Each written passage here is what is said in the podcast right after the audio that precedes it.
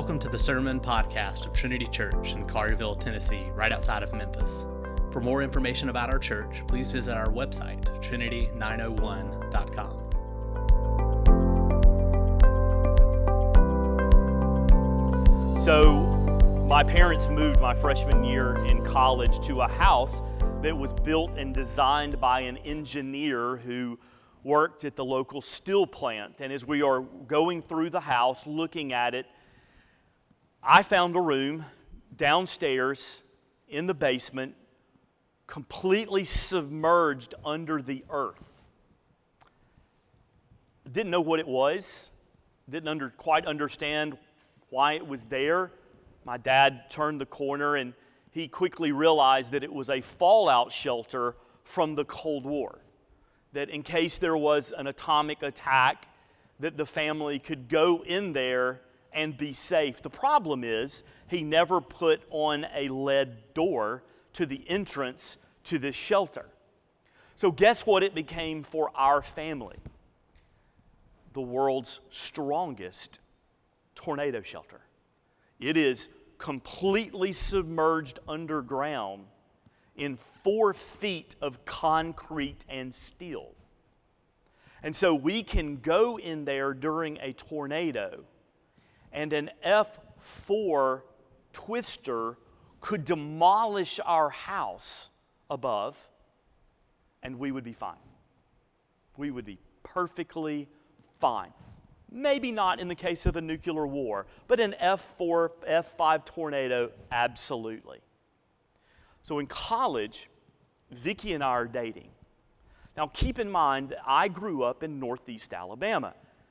And so most everyone has a basement that they can go to that is underground.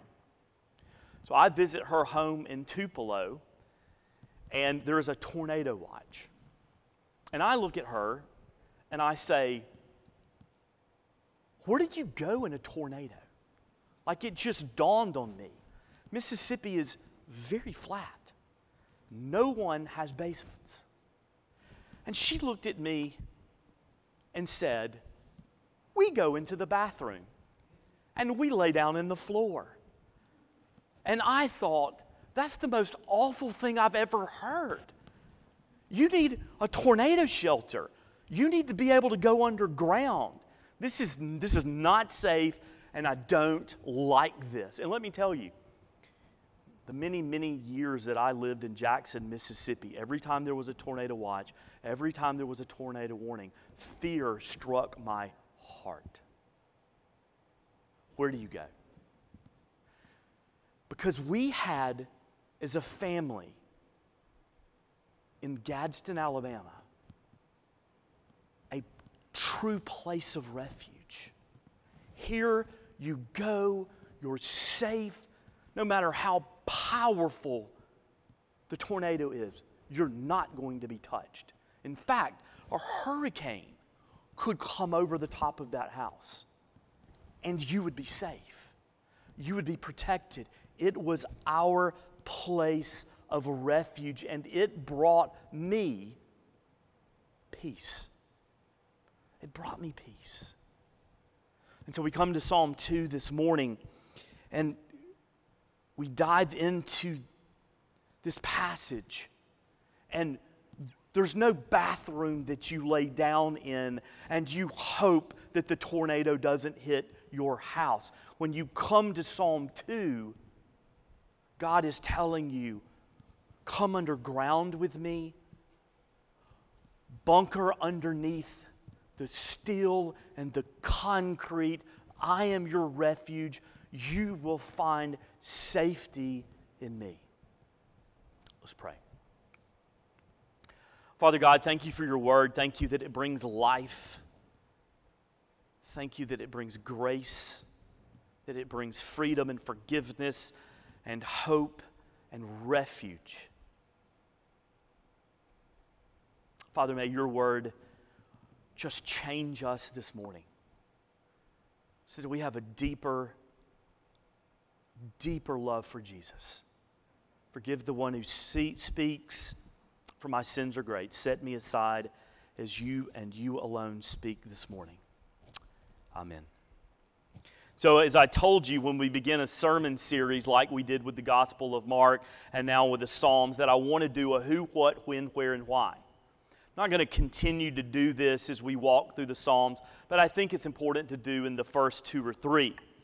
So, we're going to ask the question who? Who wrote the Psalms? Who wrote the Psalter? Well, we know Moses did, and David, as well as Solomon, the son Solomon, the sons of Korah, Asaph, Ethan the Ezrahite, Hezitite, and that there are many where there is no author that we know of, it's not named, concerning who wrote the, that particular psalm.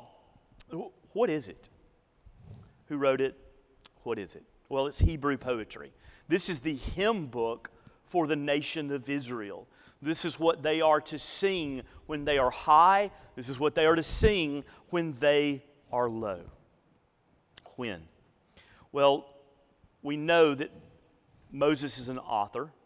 So we know that it dates from the time of Moses to after the exile in Babylon. So, in other words, it spans for a good portion the history of the nation of Israel in the Old Testament. Where? Well, it is to be used in the public worship of God. And finally, why? Why did God give this book to his people in the Old Testament and in the New Testament and today? Because he reigns over his people, he is desirous of our worship, and by reading the Psalms and singing the Psalms, we can be reminded that we can always trust in Him. That is the who, what, when, where, and why. There are six genres that we see unfolded in the book of Psalms. First is praise, laments, psalms of thanksgiving, trust, psalms of kingship, and of wisdom. And as I said last week, or excuse me, two weeks ago, there's something important that we have to understand as people, as the new Israel who is on the other side of the cross from the time in which this was written. And, and that is that we always see the Psalms through the person and the work of Jesus Christ. Luke 24 44 says, Then he said to them, These are my words that I spoke to you while I was still with you, that everything written about me in the law of Moses and the prophets and the Psalms must be fulfilled. In other words, Jesus is our King as the Son of God and the Son of Man, the Messiah. He is saying, This is about me. And so we've come to Psalm chapter 2. Know that Psalm 1 and Psalm 2 are actually one book. Uh, most scholars tend to believe this, and that the editor of the psalm put this at the beginning as the introduction to the Psalter. I want you to read Psalm 1 and I want you to understand Psalm 2 and in, in order to grasp the rest of this very important book, in order to understand what God is saying to you, to the nation of Israel. I think, and many scholars think, and really I'm just leaning on them, that King David wrote Psalm 2 and that he wrote it for his son Solomon, and that he wrote it for his coronation, and that he designed this particular psalm to be used at all the coronations that would unfold throughout the generations of the Davidic kings. Now, there is a particular structure to this psalm that we need to understand. And that's how we're going to look at this passage this morning. It's a play, really. Um, it's a four part play. That's probably the best way for us to understand Psalm 2. So, verses 1 through 3 are about a conspiracy. Verses 4 through 6 are about the resolve that the high king of heaven is going to take regarding this conspiracy. Verses 7 through 9, these, this passage is the proclamation of a royal decree by the Son of the High King of Heaven. And finally, verses 10 through 12 is about submission. Are those who are plotting this conspiracy ultimately going to submit to the king's son. And so we're going to look at it like a play and we're going to walk through it in these four parts. So let's begin with the conspiracy. The psalmist is saying that the kings of the earth have set themselves against the high king of heaven. They don't want anything to do with him. They want to break free from him. They want to be autonomous. They want to rule. Notice in verse 3, it says, Let us burst their bonds apart and cast away their cords from us. Think of two oxen who are tied together. We want to break apart. We want to be free. We don't want to submit to the reign and rule of God. That is a very important phrase the reign and rule of God. Now, as we look at this passage that was written generations ago, we find familiarity in it.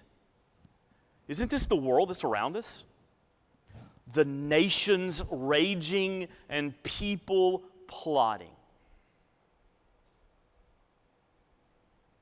Even in the nation in which we live, it's very easy to see that people are plotting against the Almighty King.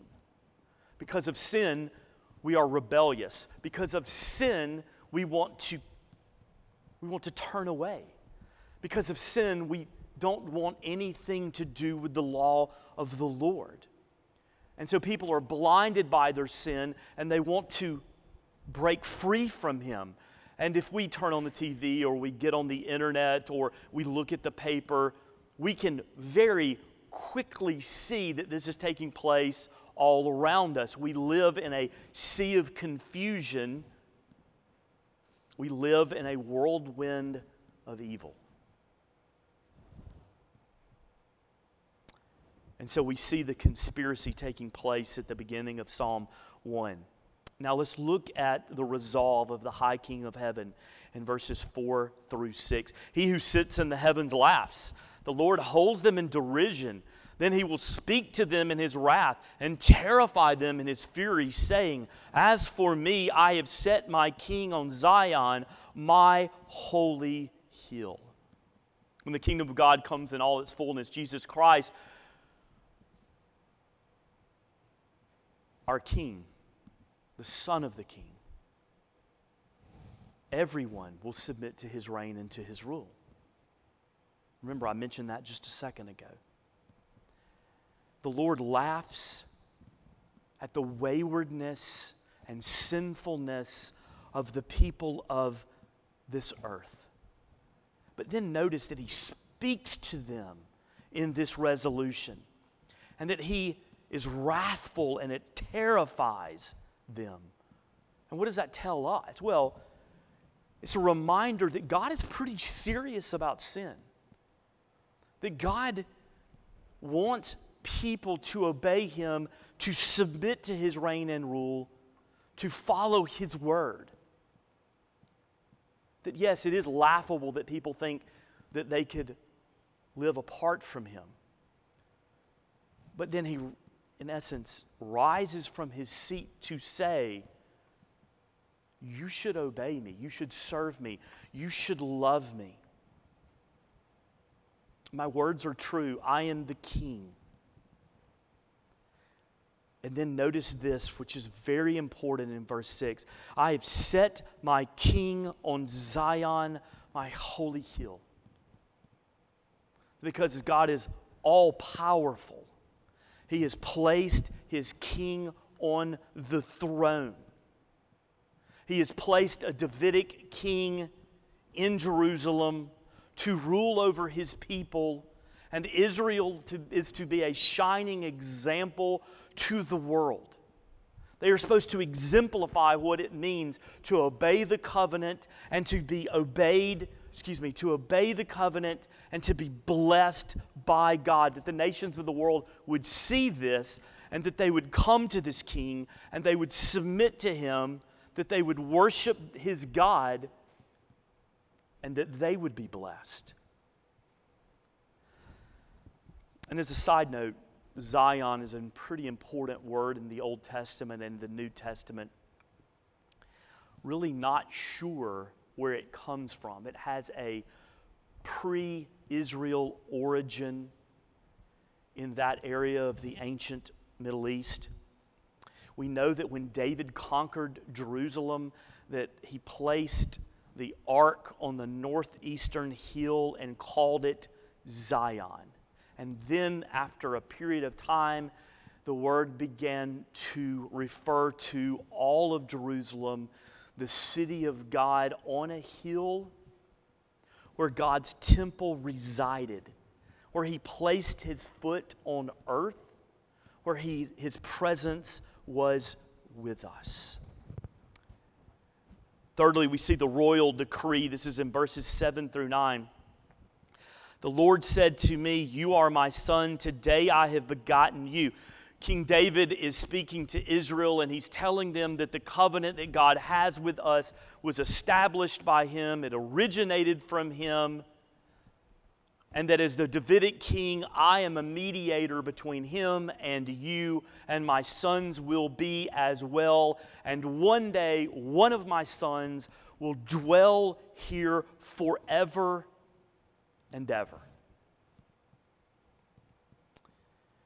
Ask of me, and I will make the nations your heritage and the ends of the earth your possession. You shall break them with the rod of iron and dash them in pieces like a potter's vessel. Now, that's imagery, from the ancient Middle East, whereby, in order to, in, to effect a curse, they would take a piece of pottery, they would write the name of their enemy on the pot, and then they would smash it. And what David is saying is that your covenant with me and your covenant with my sons and your covenant with Israel will ultimately bring peace to this world, to the nations, which we understand is the coming of the kingdom of God in all its fullness. And that's significant because that's when the reign and the rule of King David or the son of King David will be ultimate and final. Now we see that in King Jesus that he is the victor who's been resurrected from the dead. He has established the kingdom. We are waiting for him to return and to bring about this that is pictured in Psalm 22, where there will be no nations who are raging against God, and all of God's people will bow to him and worship him. Finally, submission now, therefore, O kings, be wise, be warned, O rulers of the earth. Serve the Lord with fear and rejoice with trembling. Kiss the Son, lest he be angry, and you perish in the way, for his wrath is quickly kindled. Blessed are all who take refuge in him. The Lord is, this is King David speaking. So in the conspiracy stage of Psalm chapter 2, we hear the nations of the world speaking. They stand on the stage and they rebel and they revolt against God. In the second part of this play, we hear the resolve of the high king of saying, that, excuse me, of the high king of heaven saying, I will place my son on the hill, I will place my son on the throne, and my kingdom will ultimately prevail. We hear the royal decree of the son of the high king. And then finally, in the submission of four, bringing the nations into submission, we hear, we hear King David speak. And he says something that's very important for us to understand. He's submitting, he's giving a warning to the, to the rulers of the earth. And he's telling them to serve the Lord and to rejoice in him with trembling. Now, this is significant because we see words of grace in these verses. Yes, these nations have plotted against God. These nations want nothing to do with him, they want to break free from him. But David is telling us in verses 10 through 12 that if you will turn, and you serve the Lord with fear, in other words, you trust in Him and you worship Him with trembling, you will be blessed. That God not only comes to the nation of Israel who is in covenant with him and offers them words of grace, but he comes to those who are outside of Israel and says, even in your rebellious, sinful, broken state, if you will take refuge in him, you will be blessed. And so it's a reminder of who our God is, that He is the Lord of heaven who looks down on the earth, and because He is holy, He cannot accept the sin that is here. That it, it creates a division between us and Him. But we also see in Psalm chapter 2 that He has a plan, that He is gracious, and that He is going to draw His people to Himself.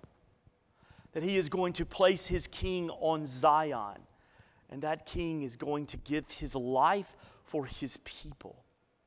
That He is going to die so that we may receive the royal gifts of forgiveness and love and acceptance. And so our God is a God of grace and that we should come to him and that we should take refuge in him. Verse 12 it says, Kiss the Son, lest he be angry. What does that mean? How do we understand that? Well, if you look at historical text of the ancient Middle East, you will realize that there was often such things as vassal kings and there was a grand king and that when a representative would go to those vassal kings to speak to them, to tell them the decrees of the great king, that they would come before this representative, that they would bow at his feet, and they would kiss the ground. And so it helps us understand what's taking place in this passage when it says, Kiss the Son, lest he be angry and you perish in the way.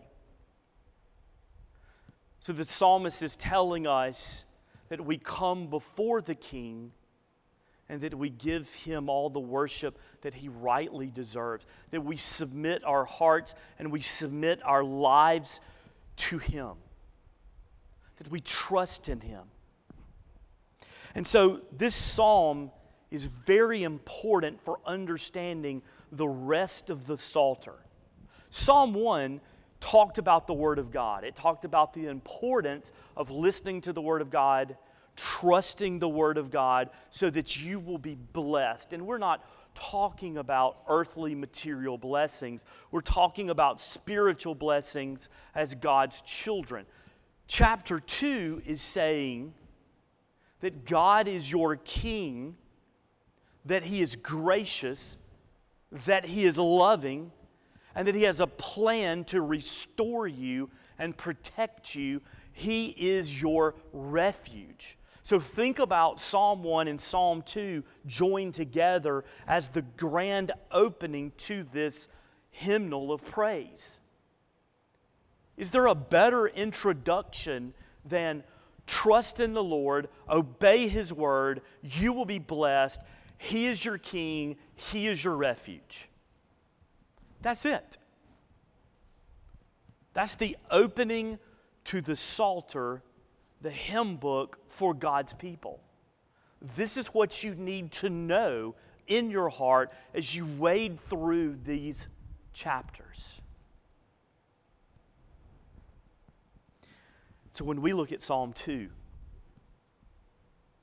we see something quite significant. We see the Davidic king speaking. We understand that this is a coronation psalm. We understand that he wrote it for his son Solomon. We know that he wrote it for his grandchildren, for all the Davidic kings to follow. We know that he talks about the nations as the heritage of the Davidic kings and the Davidic covenant, that the ends of the earth will be your possession. But then we also know the rest of Scripture. And they failed terribly. And this didn't happen. And so, what does God do? He places his son on the hill in Zion. God can't, God can't count on us to do what is right, to obey the covenant, to be faithful. So he takes it upon himself to give up his son. His son takes it upon himself to give his life for us. The Spirit takes it upon himself to give us the blessings of the King, to bring us into the royal family, to allow us to take refuge in him.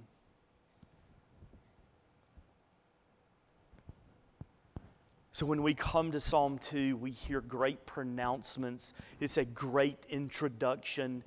It's strong words from our God to his people about our relationship to him and all that he has done for us.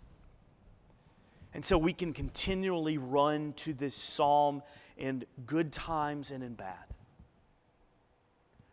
When our hearts are troubled, when the issues of this life seem to be too much, whether it's parenting, whether it's work, whether it's family issues, no matter what it is, God is telling us in the last verse that because of Jesus, because He is our King, we can take refuge that we can come to His Word, we can come to the Psalms, we can come to Jesus, His Son, His royal Son, and there we find safety. There we find refuge. There we find hope. As the winds swirl around us, this is where we go. This is the royal decree that God's people cling to. Take that to heart. Let's pray. Our Lord and our God, we thank you for this royal decree. We thank you for your grace and your mercy that you have shown us through your Son Jesus, who you placed on the throne on the hill in Zion. We thank you that hours later, that he emerged from a tomb victorious as the King of the kingdom. And we long for the day, Lord God, when He will return and His reign and His rule will be forever. And everyone will recognize that He belongs to you and He is worthy of worship. Father, go with us this week. And as we enter into a world that plots against you, as we enter into a difficult and fallen and sinful and bankrupt and violent world, may we take refuge in your Son. And it's in His name we pray. Amen.